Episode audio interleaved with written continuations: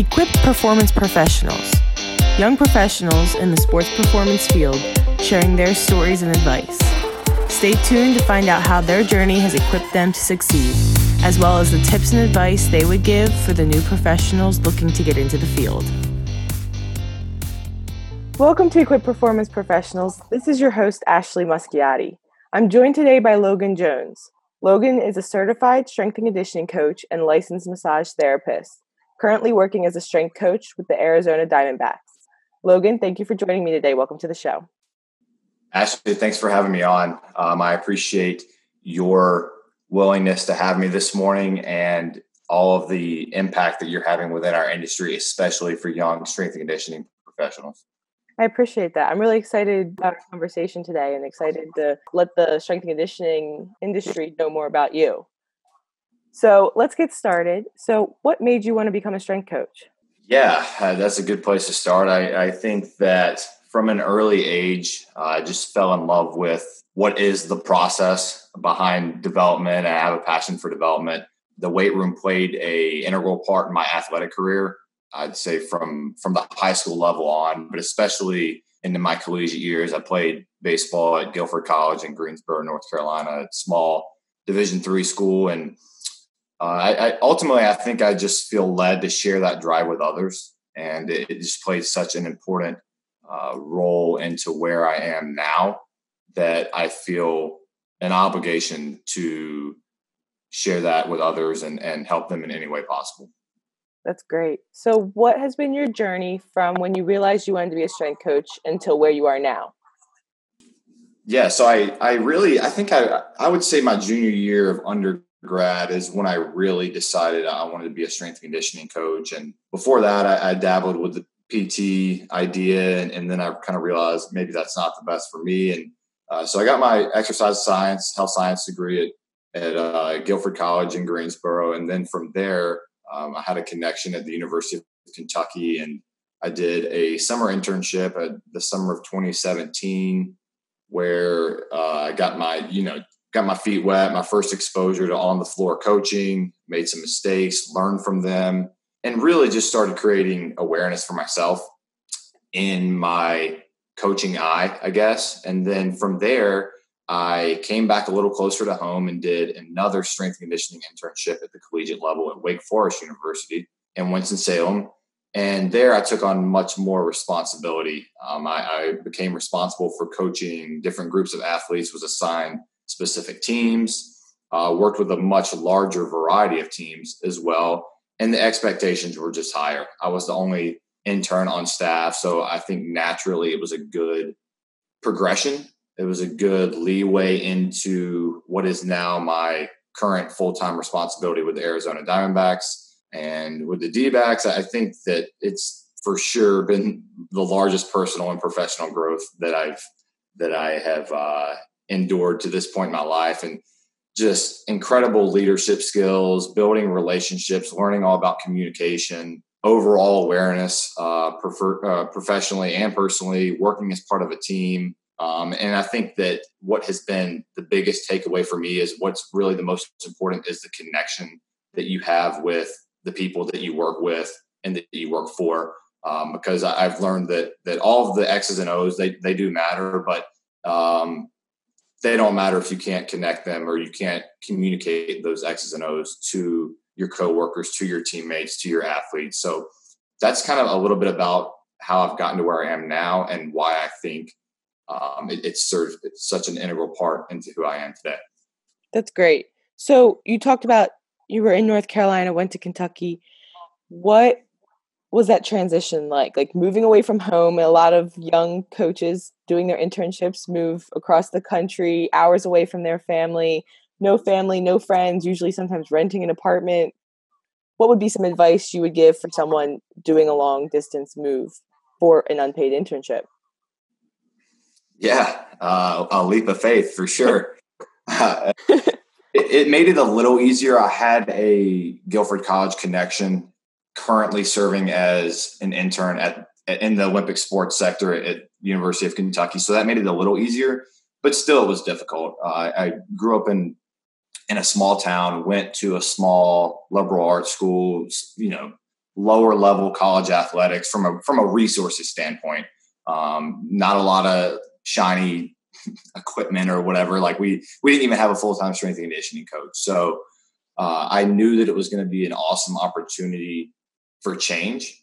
And I think on a personal level, you touched on it, the relocation, the unfamiliar territory. I think that that gets all of us when when we're tasked with doing something that's outside of our comfort zone. Um, but I kind of found that in being uncomfortable, that's where the majority of the growth happens. And on a professional level, I just think that transitioning from North Carolina, then going to Kentucky um, as my first, I guess, on the job experience. Then I was fortunate to come back, but then making the huge leap to go out to Arizona. Um, I just think professionally, like as you move, the stakes get a little bit higher, the, the responsibility becomes a little more.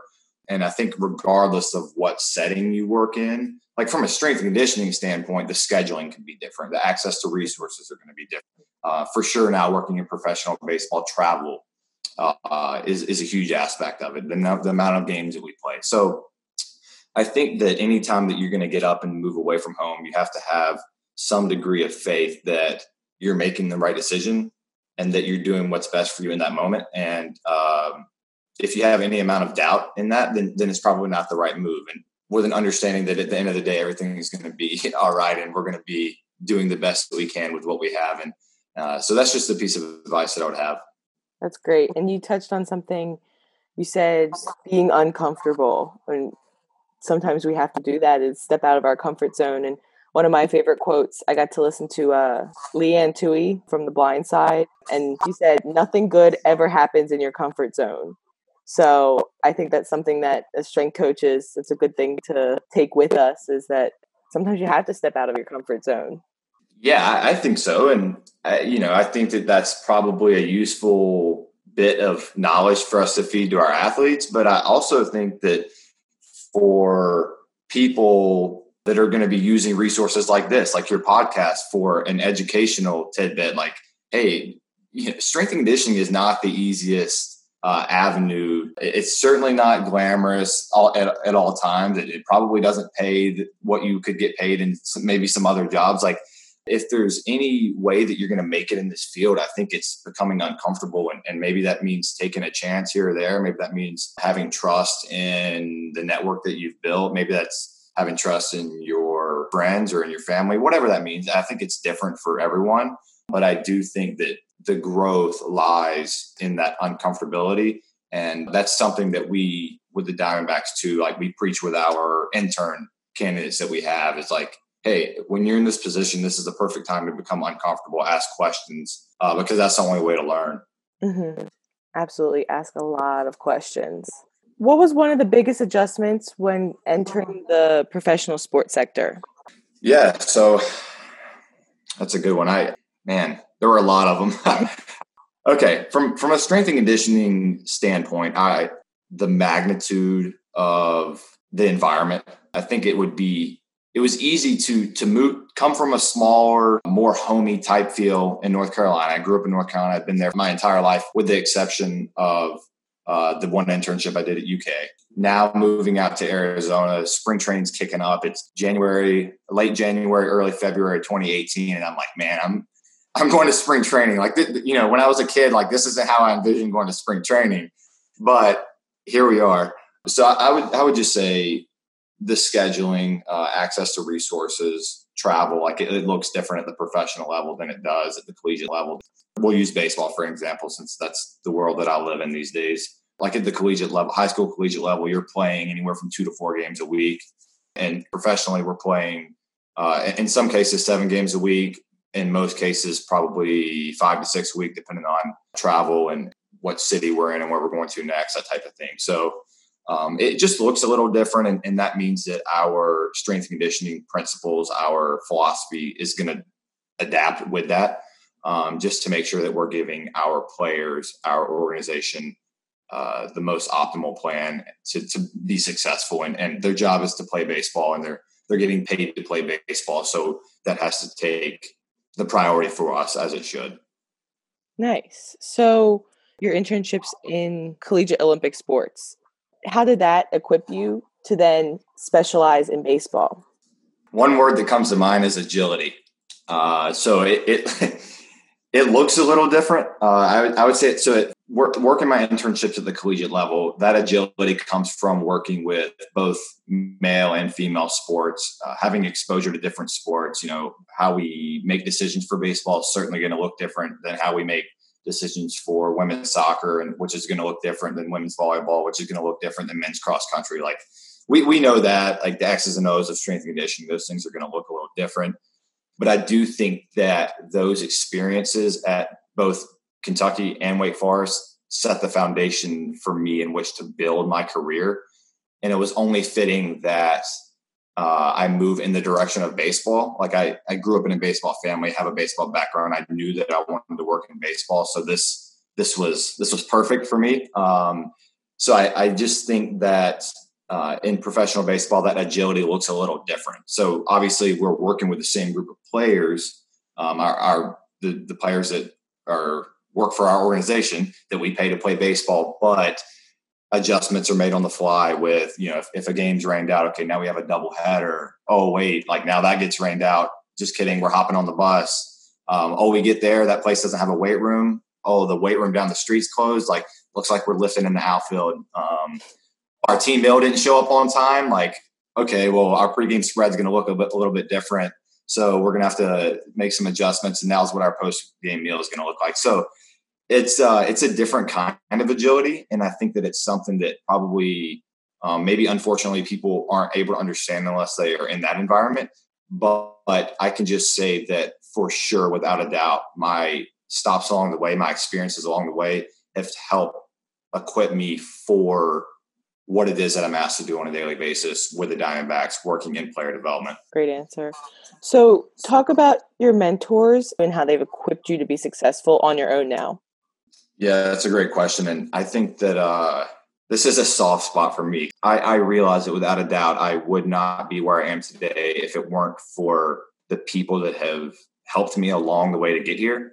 And it starts with my parents. Huge positive influence for me growing up, provided me with every opportunity under the sun, uh, instilled values at an early age like hard work, trust, integrity, persistence, um, personal responsibility, like all these all these foundational pieces for me that that uh, have have served me well. Like we're introduced at an early age, and for that, I have my parents to thank. And then I was fortunate uh, growing up, as I mentioned, to be in baseball at an early age, playing baseball, being around a professional baseball team in the town that I grew up in, and so really all of my baseball coaches, I'll lump them all together, like all the way through college. Uh, coach Nick Black was my baseball coach at Guilford College, and I mean from the time I played t-ball all the way until the time I threw my last pitch when I was a college senior. All of those guys helped me, I think, just find consistency in a game of failure. So, like, baseball is a difficult game to find regular success in.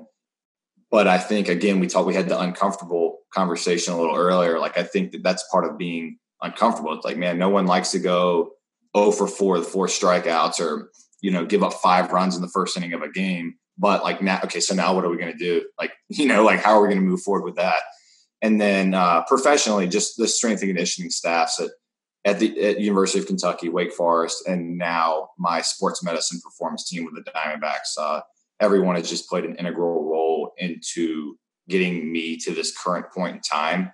And for sure, like there, there was hard work on on my end, and, and I, I needed to have my stuff together, and you know I was proactive, and all these things that that I think um, are encouraged of us, like as we go through our undergrad and, and graduate programs and as we network and all these things. But at the end of the day, like it's difficult for any of us to to get to where we truly want to be without some kind of assistance from others. And, and because of that, I have an appreciation for the people that I've had exposure to and the help that they've provided me along the way. Great. So in today's busy world, what advice do you give to keeping up with those mentors? Yeah, especially now, right, with COVID going on, like what a what a disaster. But no, that's a good one. I, I think the first thing that just comes to mind for me is just intention. I think that you have to make it a priority for yourself and and maybe uh, that's difficult during times like this or like when life speeds up on you or um, things aren't optimal, but it, you can always shoot a text message, make a phone call, um, understand that it that at some point in time these people have helped contribute to where you are. So now it's no longer about you anymore. How can you repay? How can you give back? And and maybe that looks like uh, utilizing your resources, your mentors to set up, you know, maybe speaking engagements where you're you're talking to your your like a a team that they're coaching or a group of students that they're responsible for or whatever it may be, and just find ways to give back to help in, the, in a similar fashion. Leave that place better than than you found it yourself, and and I think it just starts with, uh, like I mentioned, just an intention. You just set that as a priority for yourself, and and when things start to speed up on you, you take a step back, you take a deep breath, and you realize, like, okay, like these are some things that I need to do on a personal level um, that have helped me get to where I am professionally. That's great. And I definitely took a lot from that because that's one of my weak spots. You get school, life, all that, and you're like, oh, I haven't talked to anyone. And I think that's what a lot of young strength coaches are now realizing. It's like, do I just reach out and say hi? Do I reach out and say that kind of thing? it, it gets overwhelming for some young young strength coaches. So that was good. Step back, have an intention, and yeah. continue that network. Yeah, I, I think so. I just you know, I because I, I realized that a lot of the times the toughest thing to do is just get started. Uh, that, that's with anything. Like, I mean, I remember sitting in undergrad, like having an assignment, like, man, I just, I, I'm not here right now. I don't want to do this, whatever. The toughest thing to do sometimes is really just get started. And I think that it makes it easier if you do have a personal connection because now it may tie to a personal value that you have or personal experience that you have. So um, the more difficult situations are probably where you just have like a, a loose affiliation um, with someone or a team or whatever it may be, and, you, and maybe you feel like, man, I'm not going to be able to contribute in any way or whatever. But but uh, regardless of where you are, I think that anyone can contribute to any one other person, any one relationship in some form or fashion. You never know in what way you're going to be able to do that. So I think that, like you said, I just think that it's important to get started and and take initiative in that way. And I think that when you take a step back and look back over your shoulder and be like, man, I'm really glad that I took the time to do that, even if I didn't feel like it in the moment. Exactly. So talk about your licensed massage therapist. How has that equipped you in your strength and conditioning career? Because I think that's really cool. Yeah, it's a little different. Um, it's that's not something that you run across all the time. I, I don't think in strength and conditioning. Um, and to be honest with you, it had never crossed my mind until I arrived in Arizona in 2018 and and uh, sat down with the leaders of our sports medicine performance team um, our big league guys, and they were just explaining how one what you know what our, our job is going to look like at this level, like what it's going to look like on a daily basis, and the importance of a team, uh, that team connection, and and like I said, it never crossed my mind, and, and this quarantine period has served as an excellent opportunity for me to finish up my manual therapy school. I, I attended Phoenix College and in Phoenix, um, and and I was able to finish it up over the internet. We we did all of our hands on um, time, which was relatively lengthy this past off season. Um, so it's been a journey. Um, it took me about a little over a year and a half. I think if if you do it full time, you can probably get it done in eight or nine months. Um, but because of the way that our our season laid out and, and on the road part of the time, not in Phoenix, um, it makes it difficult to get the hands on uh, requirement like the lab hands on time. But ultimately, my massage therapy license will be used to uh, make change in, in that way, um, putting putting my hands on people, soft tissue techniques, and and uh, it's just a tool in our toolbox to help aid in um, the plans that we have for our players, and and how you know if if we have a guy come in that um, seems to have some soft tissue restrictions or whatever, and because of that, he can't get in this position, he can't get in that position. Um, maybe it's included as part of the warm up. Uh, maybe it's um, part of a recovery regen session following like a pitching outing, whatever it may be. And it's in an effort to help out our athletic trainers, our physical therapists um, in that way. And just it increases the efficiency of our team, um, but it also just makes us as strength and conditioning coaches more versatile too. So I think that's a big piece of it. It's just an avenue to make us a little more versatile, which I think is cool um, in its own way. But I think that it's necessary too, um, e- even aside from a massage therapy license, just any way you can increase your versatility. That's perfect. Yeah. And you see a lot more of that. You see more young strength coaches learning more things that may be a little bit outside of our sector, but allow more cohesion in the athletic interdisciplinary team. So that's perfect. Yeah, yeah. I, and another thing that I would add, this just popped in my mind, and it, and it fits in nicely too, is every year um, as part of our team, we're tasked with at the beginning of the season, like before spring training, it's like, hey, think of one word that um, represents you where you're currently at right now, like maybe a goal that you have for this season. Like what what think of one word and how is that going to play for you over the next 12 months? And before the coronavirus hit, uh, and it still hasn't changed, my, my word was influence. And, and that to me kind of ties in with my why was just that one, I want to have an influence on the people that I'm exposed to on a daily basis. So I guess that means for me, like I can broaden uh, the horizons of the amount of people that I influence, but for sure the magnitude of the influence I have on the people that I'm currently working with. And I think that obtaining my massage therapy license is just one way to reach that goal of increasing the magnitude of the influence. Because otherwise, you know, like how you know, how would I how would I help this person that needs to be helped in this way if I can't legally mm-hmm whereas now I'm able to do that. So I think it, just fits in nicely. And I just this thought just popped in my mind. It fits in nicely with my influence, my word of the year, which was influence, and moving forward in that way. I really like that way of thinking about it. Like you said, choose a word for the year. I think that's I've never heard that before, and I really like that. So I'm gonna have to I'm gonna have to take that from our conversation today because yeah, what it wasn't my idea. So don't deserve the credit for it. I I just am a beneficiary. So no, it, it's really good because it gives you not only a goal but a direction and a reminder. Sometimes, sometimes we get so caught up in what we're doing that we need to step back and remember, like you said, what our word for the year is. Are we going in the right direction? And that's a good way of seeing if you're doing what you ultimately wanted to. Hundred percent. I like that. Hundred percent. What is one of the biggest lessons you've learned so far in your career? I think the biggest one has just got to be that that things won't always be perfect. uh, I am a perfectionist, and I want things to run according to plan. I develop a plan, and by golly, I want it to go by that plan. And if it doesn't, then then I tradition I typically would be stressed out. Like I, that's something that I have learned in the the past, I would say for sure the past couple of years that I've been in this environment where you have to be able to have an ability to adapt, adjust on the fly. And, if not, you're not going to be successful in working as a strength and conditioning coach in professional baseball. There's just so many things that are outside of our control. And I think that that probably is true regardless of, of the environment that you work in.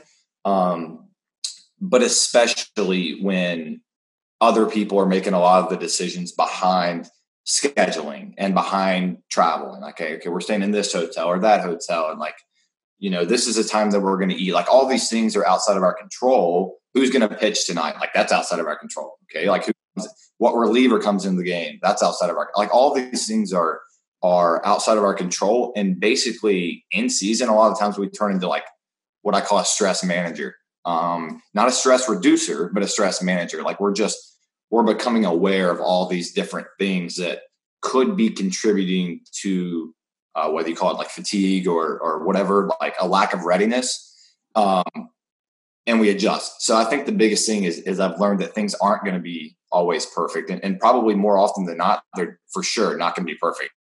And that doesn't mean that mean that we don't have a plan. It just means that we have an ability to adjust, adapt from that plan that we have in place without losing our cool, without getting sped up. Just learn to slow it down a little bit. And that's something that I've struggled with um, for some time. And I think that because of that, I'm able to relate to others that maybe find themselves in that position, um, mm-hmm. which which is why I feel comfortable talking on it.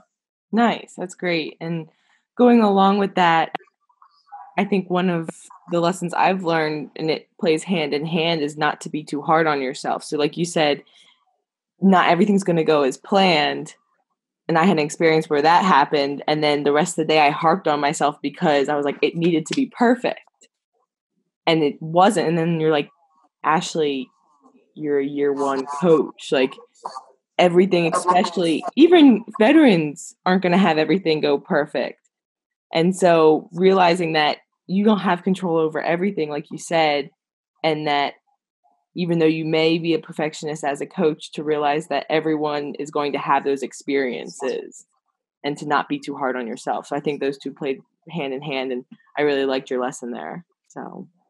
Yeah, actually, that that's a good point too, because I'm I'm right there with you. Like I I think that I'm my own biggest critic, and I think that it probably serves you and I well uh, the majority of the time. Like it, it keeps us on track. It keeps us um, efficient and um, like lack of production, like what lack of productivity is not going to ever be an issue. Mm-hmm. But if abused, just like most good things, it can start to play against you. And if you're if you're too busy um, beating yourself up over something small that I don't know may or may not even matter yeah. uh, in the grand things, uh, then then maybe it's taking away from an opportunity to learn or an opportunity for you to impact someone else. Um, so I think it's just like anything else that, is a probably seen as a good trait to have. You just have to keep it intact and not allow it to go overboard. So now it has playing a detrimental in a detrimental way against you. So that was a great point. Absolutely. Thank you. Um, so as a young strength coach, it's sometimes hard or sports performance professional in general, it's sometimes hard to identify our weaknesses. How do you spot or reflect on your own weaknesses and areas of improvement? So this goes back to the the uh, uncomfortability, I think, um, because and I know I don't know what what my weaknesses are. Like that's not a comfortable place to be unless you understand the benefits behind that. And I think that year one, Logan would have not understood that one bit and would have been fixated on, man, I don't like this. I would be just fine without doing any kind of evaluation, whatever, whatever. Uh, but now I for sure 100% understand the value of constructive criticism, feedback in general, both you know positive, negative, whatever it may be, and understanding that that feedback whether it's coming from a person that you trust or not, is one person's perspective. It's one person's opinion. Um, and, it, and it's really up to you at the end of the day to determine, like, okay, eight different people are telling me the same thing. I should probably take a step back, reassess, reevaluate, see in what way I can improve, um, but not necessarily take what anyone says as gospel either. So um, I've been extremely fortunate, as I've mentioned, that one of our, uh, I guess, pillars of our sports medicine performance team with the Diamondbacks is on an at least bare minimum on an annual basis. Um, in a lot of cases, it's periodically throughout conversation. Um, but in, on an annual basis, officially, we do staff eval. So that's where we we do strengths, areas of improvements, uh, general comments on each one of our teammates. And again, that's just our own perspective, our own opinion, our own point of view on maybe some things that they do really well, some things that they can continue to improve on, and then just our general thoughts on that. And and I think that again, I, have just been the beneficiary of that. In no way was I responsible for developing that. But I think in, a, in an environment maybe where that's not a thing, like say you work somewhere and you're like, man, we don't really have any any evaluation process. We don't. I don't have any way for me to organically understand what my weaknesses are. I think that you just are proactive and you ask people that you trust, like, hey, where can I improve? Um, and you ask the people that you trust because then you're going to take what they tell you and you can make those adjustments. But you want to make sure that you're asking people that are going to tell you the truth too. Absolutely. So maybe best friend is the best, or, or maybe they're not, uh, depending on that relationship that you have with them. But I think people that you trust within the end, either within the industry or in your life, and then you can say, in what way can I improve? And then from there, you can make those adjustments. You can take those ideas and ask someone else, hey, I was told that I'm not good at um, looking people in the eye, making a, co- a direct eye contact, or projecting my voice when I'm talking with people. Do you see that in me too? Or whatever it may be. And from there, you're able to start creating this like list of things that these are some things that I may not be good at and adjust from there. That's great. That's really great advice. And I hope our listeners are writing stuff down because that even just talking to people, it doesn't have to be a formal evaluation. And you know who some of the people that will tell it how it is are athletes. those are some of the oh, yeah. oh, those are some of the most critical and but you get some good feedback from them too. So like Logan said, be proactive and don't be afraid to ask. Everyone has weaknesses. No one's perfect. And all the veterans in the field will tell you that too. So as young coaches, be don't be scared to improve yourself. So, yeah, and building off of that too, like what you touched on earlier is like don't beat yourself up over over what you get either. I mean, I like I think that that uh it's important to note that man, especially like with our staff evals, you get 30 opinions. You have 30 different things, 30 different stories, but you have 30 different areas of improvements too. And and for sure you see some uh, reoccurring themes, which which is excellent because you're like, man, this is probably for sure something that I need to work on. And through that, you just create this self awareness. Like for the most part, you're like, man, yeah, I already knew I probably wasn't the best at that. Um, but maybe not. Maybe it's a blind spot. But I think what's important is that you don't beat yourself up over it either. Um, and just understanding that that for sure any kind of growth has to come from a place of imperfection or a place of um, inadequacy or whatever it may be. And that doesn't mean you're not enough for your job or you're not good enough to coach your athletes. You're not a good enough person, whatever. Like, I think it's important to like put it in perspective a little bit too of like, let's not beat ourselves up over it. Let's just utilize it as a tool for improvement.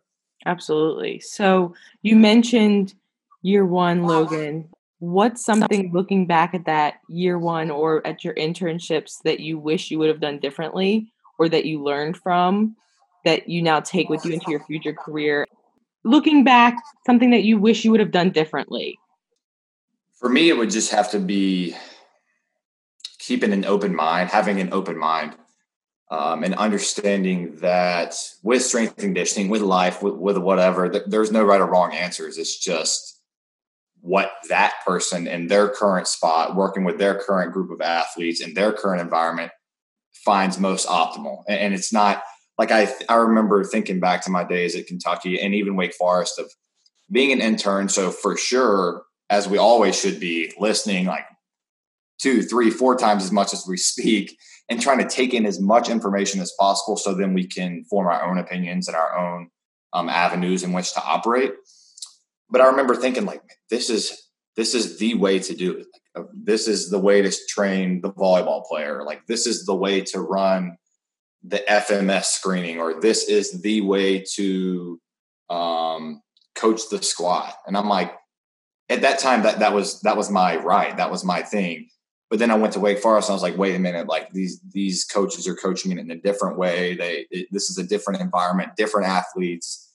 Um, and then now transitioning to my time with the Diamondbacks, it, it looks way different like the, the training itself just look different philosophies are different. So i'm like wait a minute like for example we, we don't do the fms anymore with the diamondbacks. We did it um, my first season and then we decided to go away from it just because we didn't have any actionable steps that we could take with our population in our environment. And that doesn't mean that the fms is in any way a, a bad uh, mechanism to evaluate or it doesn't even mean that it doesn't work for a baseball population.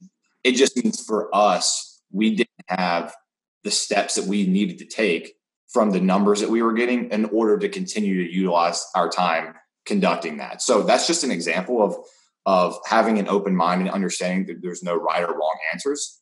Because at the end of the day, we're, we're, just tasked with doing what's most optimal for the people that you're in charge of. Absolutely. Um, and and I think that it, as long as you can answer the question of why you're doing something, you, are not going to go wrong. And and uh, if there's just like a, a I guess, final bit to this of having an open mind. It's just, I feel like I need to do a better job of listening. Um, and, and that's still to this day, like I, I feel like a lot of the times I listen to respond instead of listen to understand. and then formulate a response. Um, it's like I find myself listening without really listening. You know, I'm not present in the moment, and mm-hmm. it costs me in my ability to communicate and my ability to understand. And then, like, I'm asking the same question like two days because I didn't listen to to what was just uh, said. You know, and, and that can that can cost you down the road. Like all all it takes sometimes is losing an athlete or losing a coach or whatever, and and then it's very difficult to earn that trust back. Um, so I feel like the more that you can be in the present moment, listen, have an open mind, the better off you're going to be. And that's something that I've learned, but it took a little while. I, I didn't have that when I went to Kentucky, and that would have made me a better intern there. It would have made me a better intern at Wake Forest. And, and it, had I had that earlier on in my time with the Diamondbacks, it would have made me a better employee, a better strength coach then as well. Um, but it's a process. And again, you can't beat yourself Absolutely. up. Absolutely, absolutely a process. And I think that's a process, especially a lot of people today are having, is just being in the moment. And I think how you captured it was great. So, perfect answer. Let's take a step back from the professional aspect of it.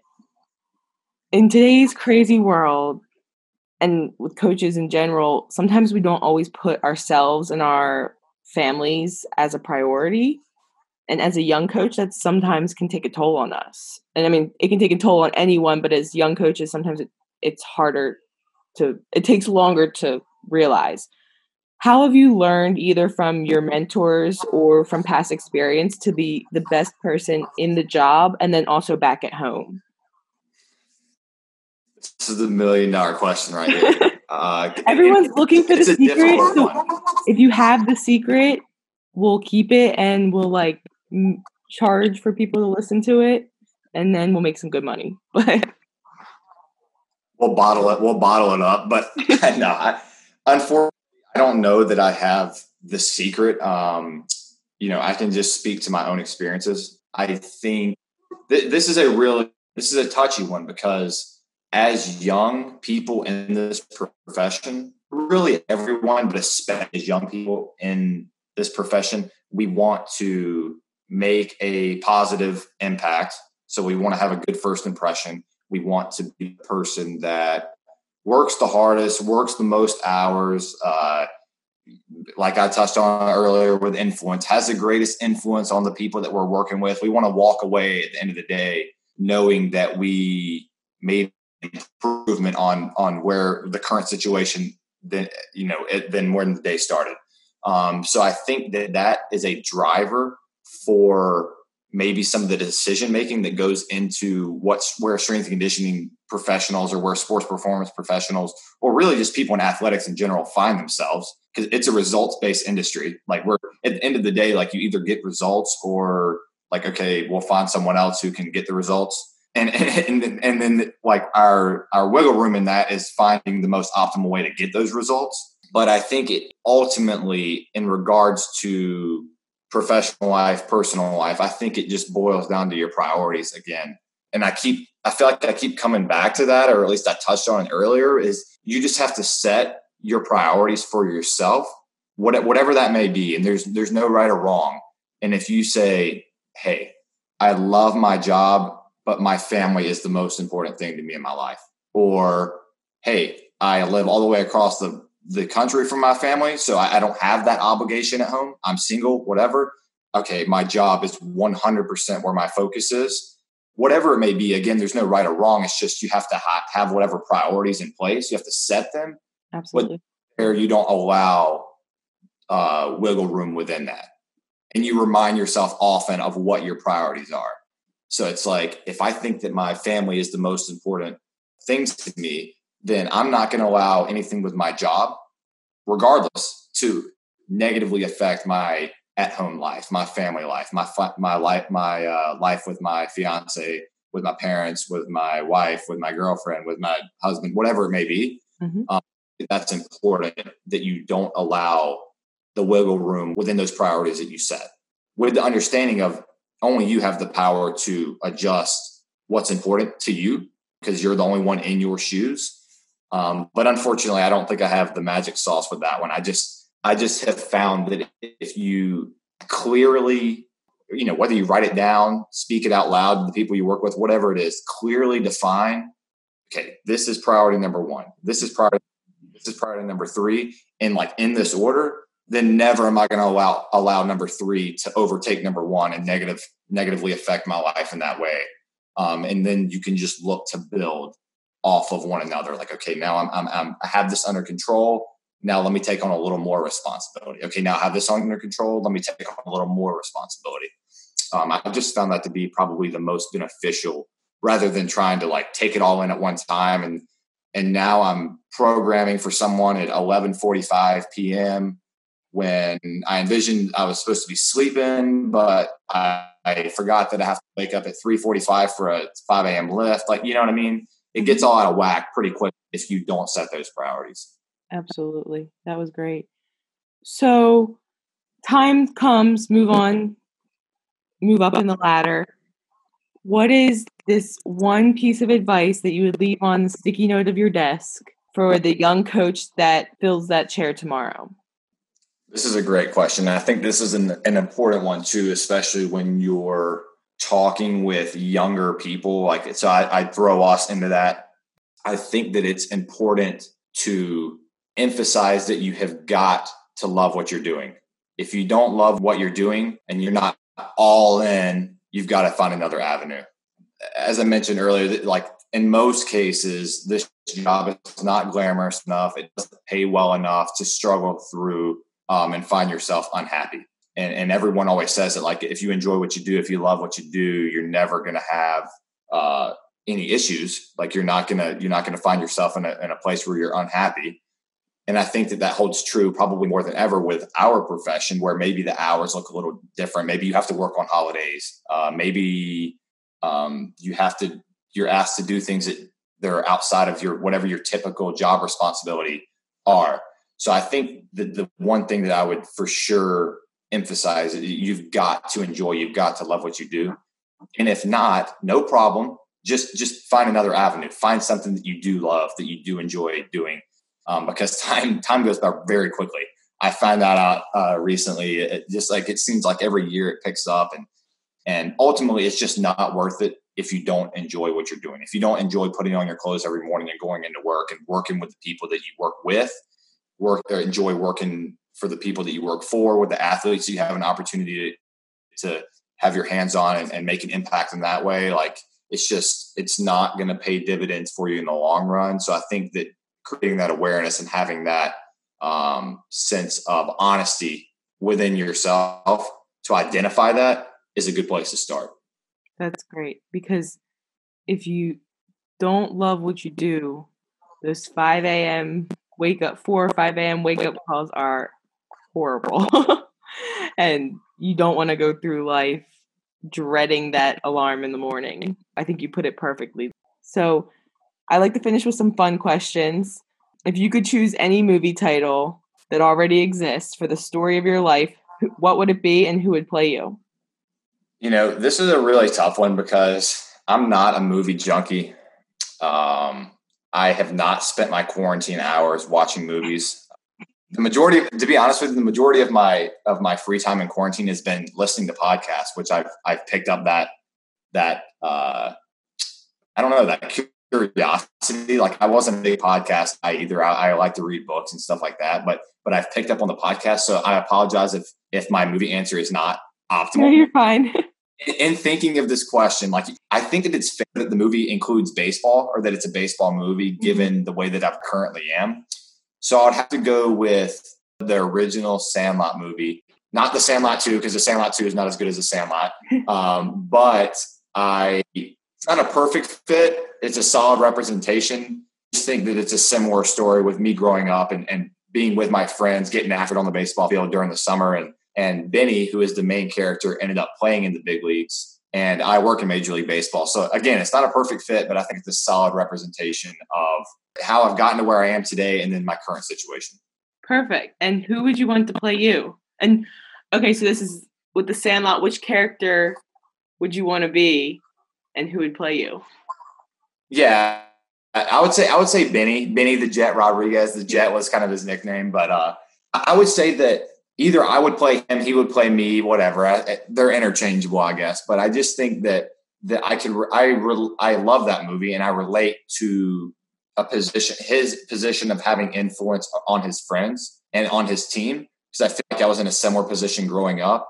And while I never even remotely got close to playing in Major League Baseball as he did at the end of the movie, I think that it's kind of fitting that I work in Major League Baseball, which I think is a cool. Um, it, again, it's not perfect, but I think that it fits nicely, or at least it's as close as I could get with my uh, non-movie watcher mentality. No, that's great. That's a great one. So, if you were a teacher in school, what subject would you teach and why? Well, I would probably go away from something strength and conditioning. I would say something where I can talk on leadership or communication. Uh, and it goes back to that connection piece, I think, of just having the influence and having tough conversations with people that are uh, easily influenced and that I feel like I could have that impact on with them going into um, like where, where it depends on like what level of school I guess we're talking here. But if it were a high school, then then I think a leadership communication class would be nice, a nice segue into their college years and then into their deciding what it is that they want to do with their life one day. Nice. And so, last one, what's one book, or like you said, you've been listening to podcasts, uh, clinic, conference, certification um, that you feel has played a big role in equipping you? This this is a really tough one because I think that a lot of things played an integral part in equipping me for where I am now. Mm-hmm. Um, but there were two or three books that I came up with that have that have really set the foundation for me. It's tough to single out a, a podcast or a clinic or a conference just because I feel like there's something you can take away from all literally um, but I think if I had to name two or three books, they would be these Extreme Ownership by Jocko Willink. Great one. Great book. Awesome book. Uh, Good to Great by Jim Collins. And then the last one would be Never Split the Difference by Chris Voss. And those are three that that uh, I've read multiple times each and have played a integral part, in, probably more on a personal level than professionally. But I think that that one for sure builds on the other, and and uh, just book the good reads, like not too difficult, not too long, and, and that you can for sure take notes when you when you read them too, because there's a lot to take from it. That's great. Yeah, I have not not read the last two, but I have read Extreme Ownership, and that one is really good. They uh, when I was interning at Clemson, uh, Coach Bewley and Coach Cunningham within their basketball program incorporated that book into our weekly curriculum. So we had chapters we had to read, and then we broke down each chapter and discussed it. And I think it'd be really cool to go back and reread that now, a few years later. But the other ones you listed off sounded really good too. So I'm def- definitely gonna have to definitely gonna have to check those out. So that's perfect. Extreme extreme ownership is, is, like it's just great. Those guys taking their military experience and, and translating that over to the, like the civilian population and the lessons learned is just um, whether whether you're a military person or not. Just I think that there's a there's something that regardless of what your responsibility, what your your job is, what the people that you work with, like you can take something from that and you will be better at the conclusion of reading that book than you were before you started, which I think is really neat. Yeah, it's really good. I definitely encourage people to look up those three books because I think a lot of people, in my opinion, start with just strength and conditioning books and sometimes you got to branch out and learn more personal development. I'll make sure that our listeners have a way of looking into those too. So, thank you so much for joining me today. It was great talking to you on the show. How can people get a hold of you? How can people reach out if they want to learn more about you? Yeah, so I, I think probably the, the easiest way is by email or I am on, I'm pretty active on social media. So either of those two options, email or social media, Twitter, Instagram, whatever it may be. Um, I'm, I'm pretty active on there and would be more than happy to help anyone in any way that they feel um, I can help. Or if you have any, after listening to this, if you have any suggestions for me or ways that I can improve, those, those are also welcome. Perfect. Well, I really appreciate your time And thank you for talking to me today. I really enjoyed it. For sure, Ashley. Thanks again for having me on and kudos to you for your work and your influence that you're having on young professionals within our industry. Keep up the great work.